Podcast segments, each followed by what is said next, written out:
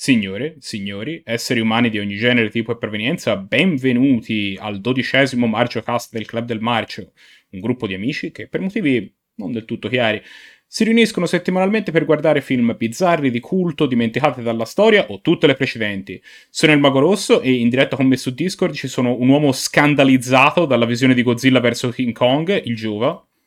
Assolutamente terrificante e buonasera e un uomo che dall'ultima volta che ha presenziato sul podcast ha preso la patente. Emilio, congratulazioni. Stai molto attenti ora. Buonasera a tutti. Buonasera bimbi, come va? Bene, bene. Te tutto a posto? Sì, sì, sì, sì, si prosegue. Sono eccitato di, che, che, che, adesso registriamo il podcast della settimana. È sempre incredibile. Non vedi l'ora di parlare di Mario Merola, di la verità. Eh, Mario Merola. È il motivo che tutti aspettavamo. Allora, per capirsi, stasera parliamo della serata marcia del 29 di marzo e vedremo un pochino che cosa ci hanno propinato stavolta i dati del marcio. Noi ogni settimana lanciamo i perfidi dati del fato e siamo, lasciamo che siano i dati a decidere che cosa vedremo tra le innumerevoli pellicole che si annidano nella cineteca del marcio. Questa settimana il primo film che abbiamo visto è Ammazza Vampiri 2 il titolo originale è Fright Night Part 2, Part 2 eh, un film che è uscito negli Stati Uniti nel 1988 di genere horror con la regia di Tommy Lee Wallace, le musiche di Brad Fiedel, eh, nome anche abbastanza famoso, ha fatto il tema di Terminator e le musiche anche per Johnny Mnemonic, tra le altre cose. Parla di... si innesta immediatamente dopo il primo film, dopo che... nel quale Charlie e la star della televisione Peter Vincent sgominano una cabala di vampiri in questo film un altro gruppo di, succhiasangue, di succhiasangue torna a tormentare i due e, per vendicarsi della, dello sterminio avvenuto nel primo film. Non era, era un, non era il film della vita, però non era così brutto, aveva i suoi momenti. A me è piaciuto abbastanza, devo dire che aveva al contrario di quello che uno si aspetterebbe di solito, che sono sempre vampiri, comunque sempre mode. Questo ricordava un po' più i film vecchia scuola di vampiri, quindi aveva questa atmosfera un pochino più lenta nonostante fosse moderno, poi c'era appunto anche come nel primo tra Charlie e il personaggio poi appunto della star della televisione Peter Vincent che invece fa il personaggio più anziano, c'è sempre questo rapporto anche nei film classici tra il giovane e l'anziano maestro, diciamo. Questo mi ha piacevolmente sorpreso perché nonostante fosse abbastanza lento all'inizio, proseguiva sì alcuni momenti di guizzo, tra cui l'apparizione di questi vampiri, direi molto new age, tra l'altro. I vampiri erano incredibili in questo film. Vampiri sui pattini.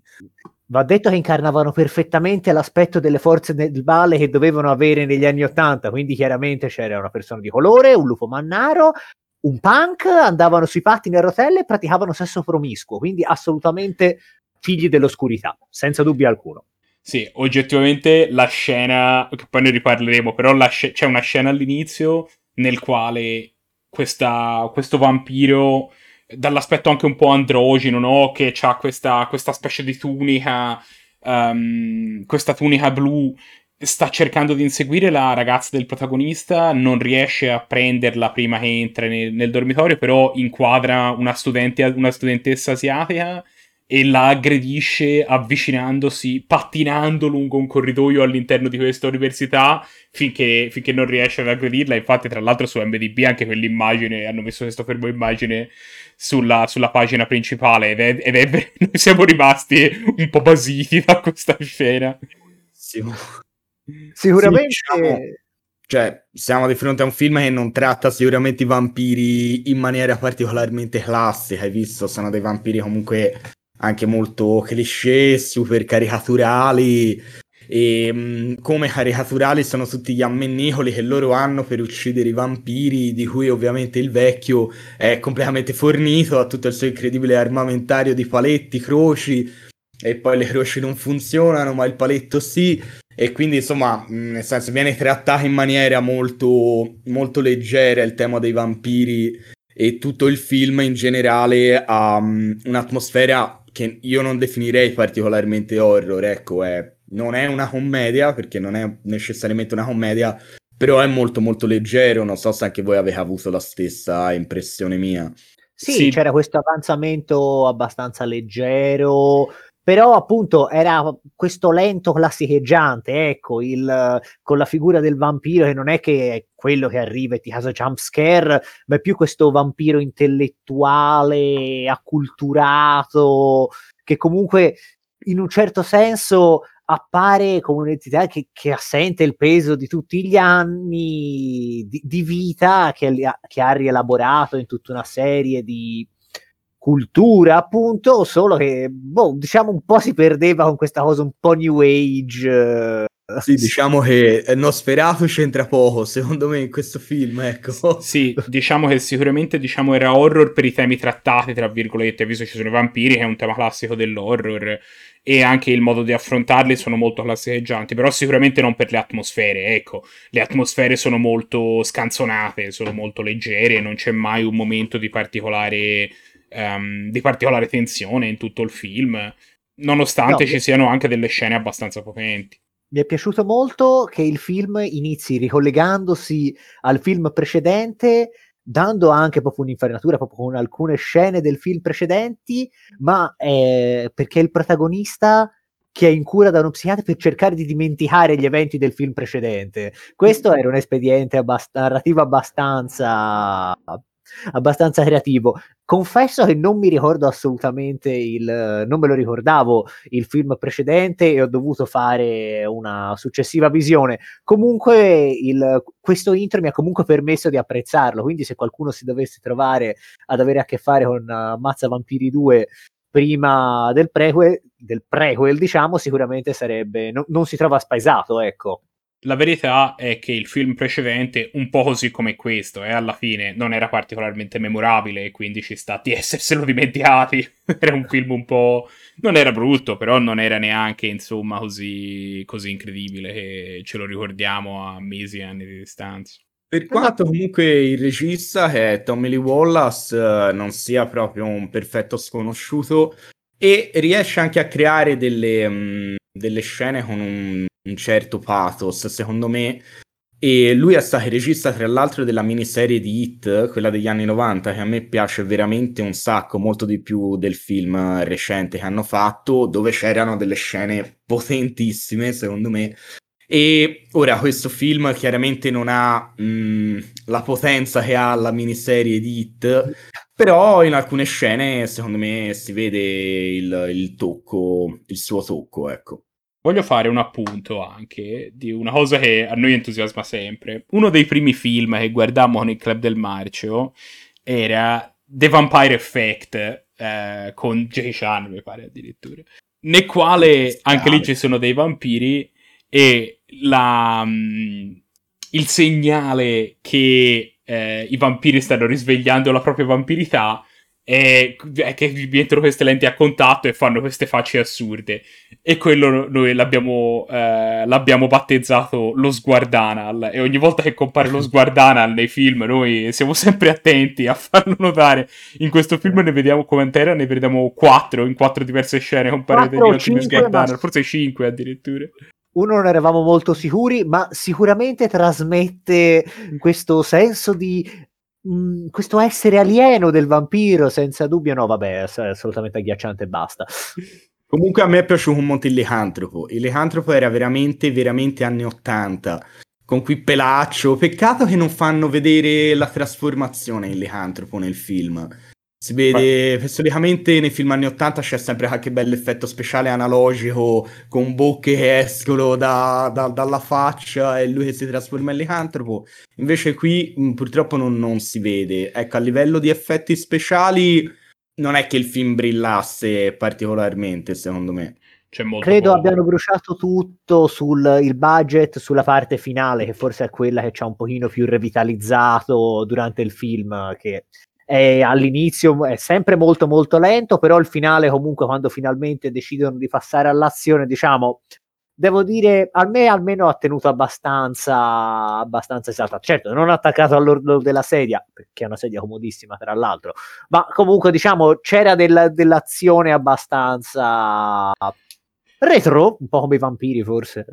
No, il finale è bello scoppiettante, però effettivamente si contrasta con questo noi lo diciamo spesso ed è un problema che molti film hanno, che il secondo atto del film, la parte centrale, era molto noiosa. Cioè, non, è, oddio, non era così tremenda in realtà, però a un certo punto io mi sono accorto che stavo guardando lo, stavo guardando lo schermo e negli ultimi dieci minuti l'unica cosa che si era vista era il protagonista che entrava in stanze indossando occhiali da sole era l'unica, cioè adesso sta entrando in una stanza diversa, ah ottimo, perfetto, ah adesso sta entrando in un'altra stanza, cioè la parte centrale di questo film un po' stanca, eh. Per fortuna c'è un parte... finale bello che è la parte della sua vampirizzazione, no? Mm, che sì, effettivamente è concentrata, il focus è su di lui, però non succedono eventi particolari all'interno del film e quindi risulta un po', un po noiosa anche secondo me. Sì, potevano metterci una scena di lui che insomma commetteva qualche tipo di atto perché stava diventando un vampiro, però invece il protagonista stiamo parlando. C'è cioè una, una pezzo della trama è che per applicare la sua vendetta la, la, la vampiressa malvagia eh, cerca di trasformare il protagonista del film a sua volta in un vampiro. Eh, però, eh, insomma, questa cosa è un po'. viene mostrata in maniera un pochino troppo, troppo, troppo leggera. Ecco, ci poteva essere una scena in cui. Ehm, in cui invece si vedeva lui fare qualcosa di un pochino più, più potente. Sì, non era chiarissimo.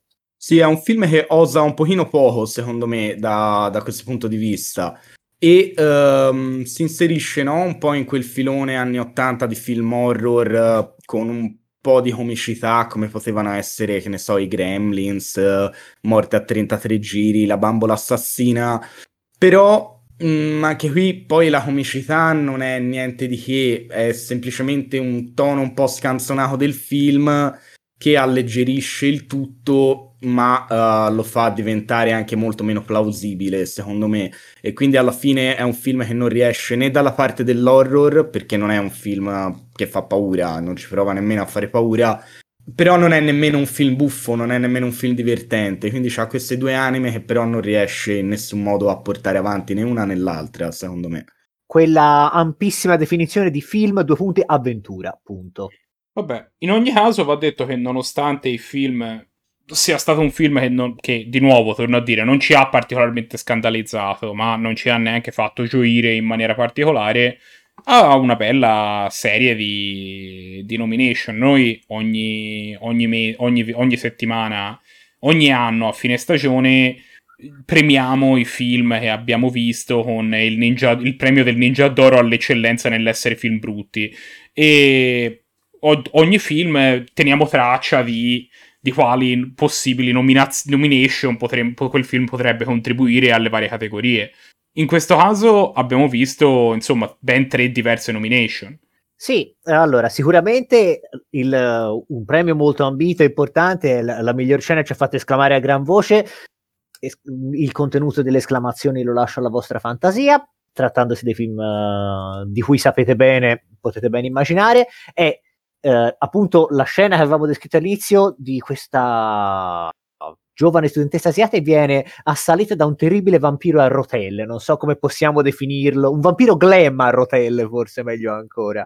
Bellissimo viola e tutto il capello fluente, è incredibile. Lui è bello.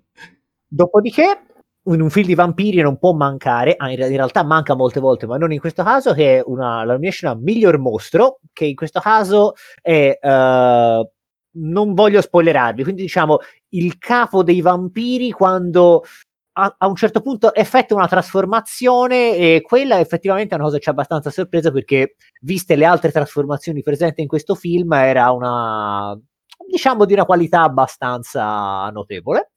E infine per miglior ammazzamento invece è l'uccisione appunto del suddetto vampiro sul finale del film, che era una cosa decisamente creativa e un omaggio forse ai vecchi tempi, ma sicuramente di buon gusto, ecco, cosa, cosa rara. Un finale esplosivo, oserei dire. Decisamente. Se a una persona questo film fosse particolarmente piaciuto e volesse esplorare un pochino questo filone, che cosa potrebbe andare a vedere? Ma personalmente eh, io consiglierei, se è piaciuto il tipo, il pacing del film eh, e tutte le dinamiche, c- c'è una, una, una, quantità infinita di film, di vecchi film di vampiri, quelli classici, Christopher Lee, Peter Cushing, qualunque cosa che abbia uno dei due o entrambi va benissimo. Altrimenti, vabbè, sicuramente il prequel Ammazza Vampiri. Oppure se vi piace questo tema un po' delle uccisioni scanzonate, quindi di un horror che non si prende molto sul serio, direi, ecco, forse Leprechaun. Quello mi sembrava un film che ci ha fatto fare qualche, un sacco di risate nonostante fosse un horror. Ed è anche una serie infinita di film Leprechaun praticamente, cioè sono tantissimi. Noi abbiamo visto solo i primi due, però sono, sono entrambi molto validi, abbiamo, abbiamo riso a crepapelle. Il primo è nel mio cuore. Volete darmi un voto? Non vedo l'ora di vedere il Leprechaun in the Hood. sarebbe, sarà incredibile. Datemi un voto, signori. Mm. Vai, Giova. Ma io direi sono un amante del genere, direi un 6 e mezzo, quindi la sufficienza ce l'ha per me. Non mi ha fatto rimpiangere di, essermi, di averlo visto. Io mi sento di dare un 6. Non... Sì, un film appunto nella piena sufficienza, ma senza particolari guizzi e con poco di più secondo me sarebbe potuto essere molto più divertente e memorabile. Invece si adagia un po' e alla lunga risulta un po' noioso, secondo me. Sono praticamente d'accordo con tutto quello che ha appena detto Emilio. 6 è anche il mio voto. Alla fine il film avrebbe potuto sicuramente offrire di più, ma non lo fa. E quindi gli daremo il voto che si merita, basato sul fatto che non lo sa. Sì, Però, sì, sì. Sufficiente. Sì, però questo film secondo me avrebbe potuto andare molto al di là della sufficienza e non lo fa. Mm. Mm. Eh, poteva usare un po' di più. C'erano i vampiri sui pattini, perché non sfruttarli? Eh. Il secondo film di cui vogliamo parlare questa sera è Napoli, Palermo, New York, Il triangolo della Camorra. Film italiano uscito nel 1981 di genere poliziottesco, la regia è di Alfonso Brescia, le musiche sono di Edoardo Alfieri e questo era un poliziottesco nel poliziottesco ci sono sempre i protagonisti tendono ad essere uno di 5-6 attori, no? C'è Franco Nero, c'è Maurizio Merli, c'è Thomas Milian. In questo film c'è Mario Merola, che ne ha fatti moltissimi di poliziotteschi. Sono tutti, ne ha fatti diversi, non so se moltissimi. Sono tutti ambientati a Napoli e tendono a intrecciarsi con i temi della camorra. Questo non si eh, non scappa da questa falsa riga. Infatti, la trama è che Mario Merola è un ex boss della Camorra che si è ritirato dalla vita mafiosa, ma un gruppo di banditi uccide sua moglie e lui decide di tornare in azione. La sua vendetta lo porterà a Palermo e infine a New York per eh, cercare i responsabili di questo, di questo terribile atto. I poliziotteschi con Mario Merola hanno questo, hanno questo dettaglio che sono sempre pericolosissimi. Parlavo prima del regista Alfonso Brescia e uno dei, uno dei, film che ha fatto Alfonso Brescia è appunto L'ultimo guappo, che è anch'esso con Mario Merola ed era un film orrendo. E questo film anche questo non ci ha convinto particolarmente. allora, intanto bisogna dire che Alfonso Brescia è il regista che fa la maggior parte dei film con Mario Merola. Mario Merola più o meno fa una decina di film e Alfonso Brescia li fa praticamente tutti. È un'associazione e... di Esatto, esatto. E un attimino chi è questo Mario Merola? Perché mh, mm, non è che magari tutti lo conoscono. Mario Merola è il re della canzone napoletana dagli anni 60 agli anni 90 più o meno. Sulla sua tomba è stato scritto che è stato l'artista del popolo, l'artista di Napoli, e a Napoli è una vera e propria istituzione. Lui decide di lanciarsi nel cinema nel 1973 con uh, Sgarra alla Camorra, e successivamente nel 1978 con L'ultimo guappo, film che abbiamo visto col club, tra l'altro di cui vorrei ricordare l'importantissimo vincitore del Ninja d'Oro, Walter Ricciardi, che ci delizia quasi ogni giorno in televisione parlandoci del Covid. E uh, successivamente Mario Merola fa più o meno una decina di film fino all'80 e questo mi sembra, se non vado errato, è uno degli ultimi film che fa con Alfonso Brescia. Uh, un film ambientato a Napoli, c'è da dire che il poliziottesco da metà anni 70 si ambienta molto spesso a Napoli, sono veramente tantissimi film. Da, uh, mi viene da ricordare uno che abbiamo visto, Napoli 5 della squadra speciale, tra l'altro, se vi ricordate con chi, con il nostro amico Richard Harrison, grande protagonista dei film di Ninja di Godfrey O, oppure Napoli violenta, Napoli si ribella, Napoli serenata calibro 9, Napoli la camorra sfida la città, risponde, insomma, film ambientati a Napoli sono tantissimi, nel poliziottesco non c'è solo Milano o Roma o Genova, ma Napoli è proprio la cornice ideale.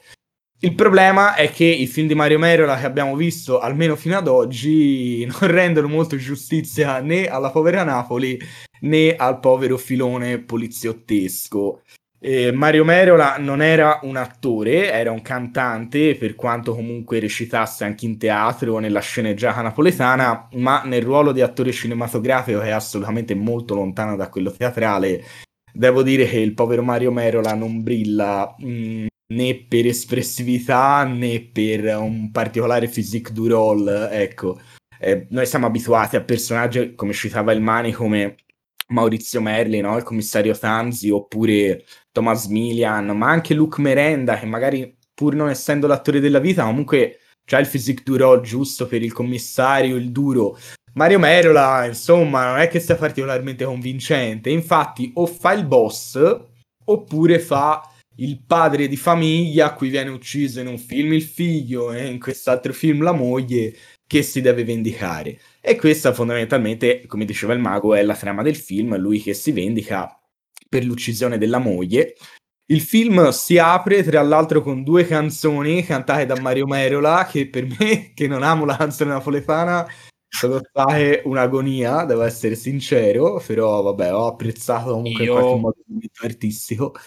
Io onestamente... So. No, io onestamente all'inizio del film ero molto in difficoltà.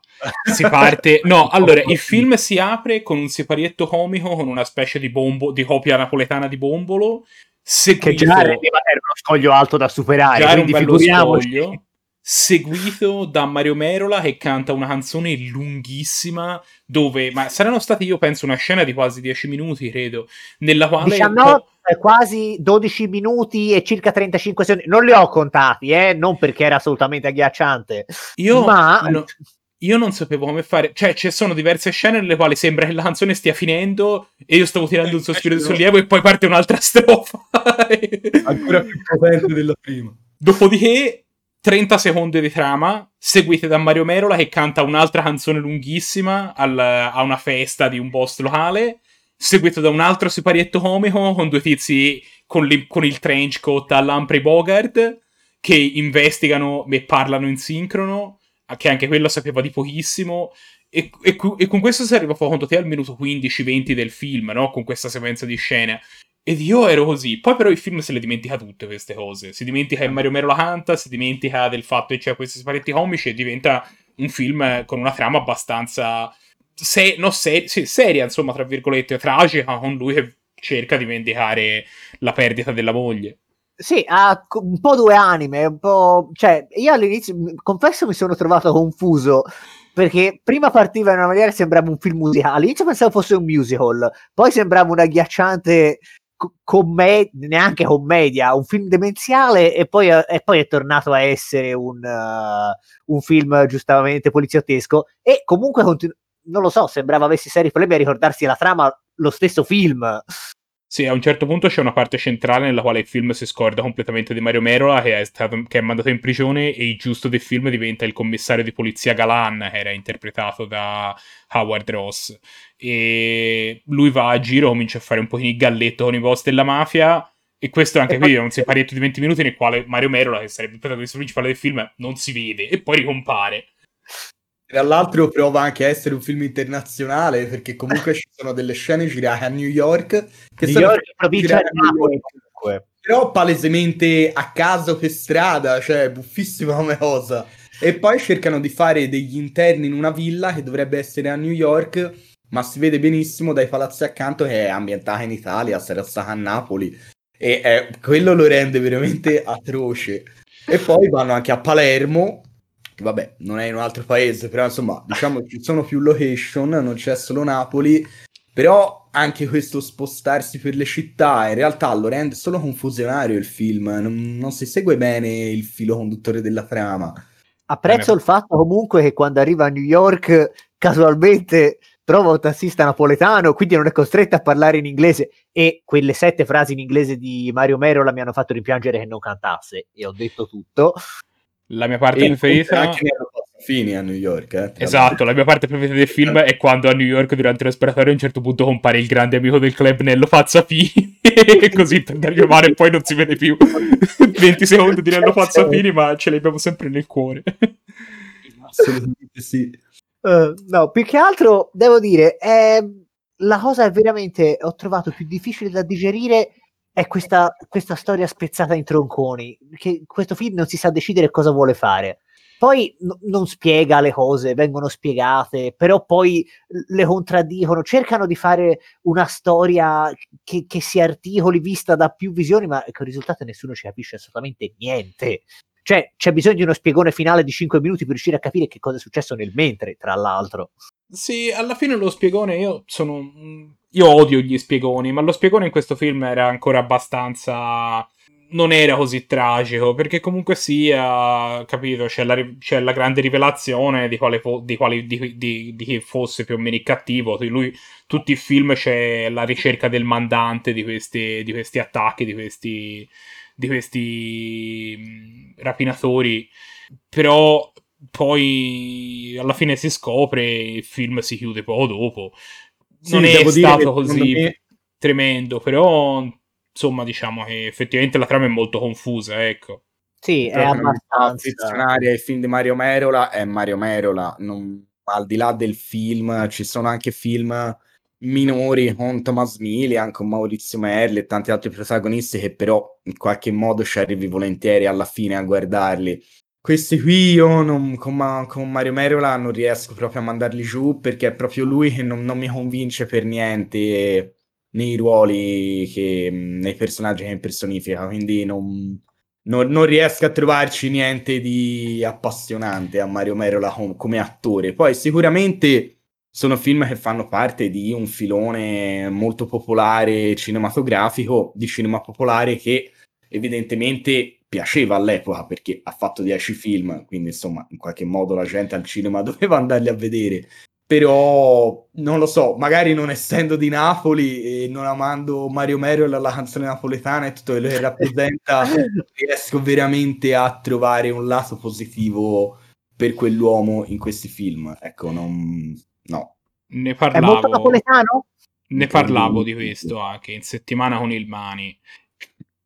E difficile anche per me giustificare questo tipo di trama con questa romanticizzazione della Camorra come organizzazione, no? Perché comunque anche in questo film lui era un ex boss della mafia alla, che, alla quale uccidono la moglie in maniera tra virgolette disonorevole, capito? C'è un pochino questa, questo filone, questa sottotrama di lui che va a cercare questi anche un pochino per ripristinare il proprio onore, tra virgolette, no? E questa romanticizzazione della Camorra, che in questo film c'è anche meno di un film come Gli ultimi guappi, nei quali era molto più, molto più forte questo tema.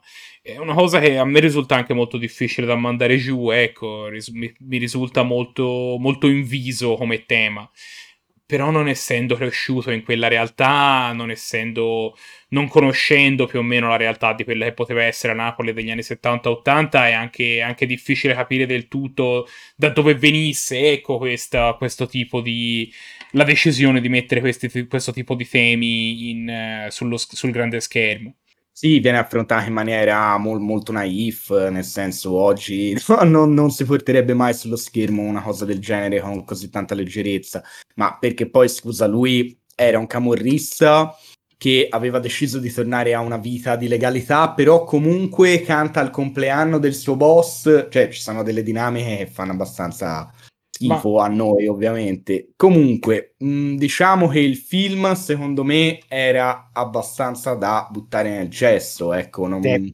non ho trovato nessuna cosa che me l'abbia fatto mh, mm, rivalutare, nemmeno ripensandoci. E di Mario Merola, sinceramente, ad oggi, forse l'ultimo guappo e qualcosa, forse da Corleone a Brooklyn um, mi possono avere in qualche modo divertito, ma per il resto, per quello che abbiamo visto, per me L'ultimo guappo era inguardabile. L'ultimo guappo era criminale. Letteralmente. Vabbè, parliamo di quello che abbiamo salvato davvero, vai di questo film. Che cosa, che cosa abbiamo nominato al Ninja d'Oro? Abbiamo salvato per i Ninja d'Oro, abbiamo una candidatura a miglior groove per il triangolo sarà... della Camorra, grazie alle musiche del buon Edoardo Alfieri, che ha collaborato con Brescia anche per altri, altre pellicole. E uh, successivamente abbiamo una migliore citazione, una categoria bellissima secondo me, con la citazione del malavitoso al commissario che dice state scherzando col fuoco commissario e il commissario e voi con me è peggio. Poesia. Che è una bella citazione, ovviamente io non lo so dire in napoletano e mi dispiace molto, ma guardatevi il film. Se e uno... abbiamo anche dei consigli per la visione. Ora, di consigli per la visione sul poliziottesco mh, mm, se ne potrebbe parlare per 18 ore per quanto mi riguarda, però il film era ambientato a Napoli, quindi consigliamo dei film ambientati a Napoli, senza Mario Merola però. e abbiamo Napoli Violenta con il grandissimo Maurizio Merli e Napoli si ribella invece con Luc Merenda. Napoli Violenta è un film del 1976 di Umberto Lenzi, tra l'altro con le musiche di Michalizzi, che vi raccomando tantissimo come compositore, è leggendaria la musica durante questa scena di inseguimento in moto per le piccole vie del centro di Napoli, che è veramente incredibile. E Napoli si ribella invece è un film del 77 per la regia di Tale Tarantini con le musiche del maestro Campanino e la, il tema di Napoli si ribella è uno dei miei preferiti, è veramente bello, ve lo consiglio un sacco. Ma chi sono i protagonisti in Napoli Violenta e Napoli si ribella? Luke Merenda è il protagonista. In entrambi? Eh, no, No, no, Luke Merenda in Napoli si ribella. Come ho detto, mh, mm, Maurizio Merli in Napoli violenta. Ah, ma Napoli si ribella ora me lo ricordo, Valeria. Eh, sì, l'avevo completamente cancellato dalla memoria. Sì, quel film è bellino, ora film, me lo ricordo. Ribella garbò a tutti. Sì. Datemi, datemi qualche voto. Io do un 4. Oh. È un voto molto duro e severo, ma giusto 4 anche per me. Io no, insomma gli darò 4,5, forse proprio 4,4, insomma abbiamo visto di peggio, però il film ha, po- ha, poco da salvarsi, ecco, non ha molto, non ha molto in più, non, ha, non si spinge molto oltre queste, questi voti.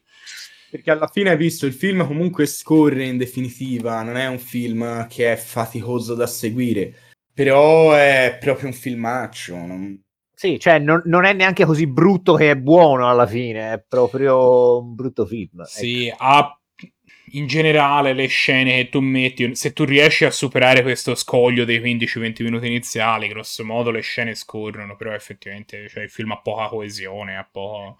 No. Ha troppo Mario Merola.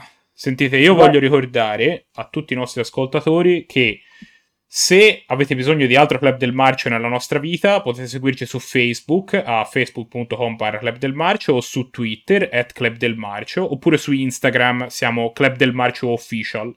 Potete anche mandarci una mail, la nostra mail è ilclubdelmarcio.gmail.com per mandarci consigli, se volete consigliare qualche film magari che non abbiamo visto.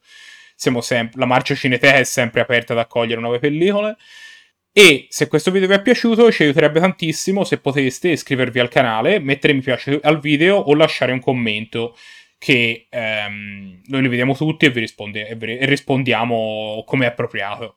Ad ogni modo, questo è quello che avevamo da dire sui film di questa settimana, ma la settimana prossima ce ne torneremo con altri due film. Ci vediamo allora, ciao a tutti. Buona serata. Ciao.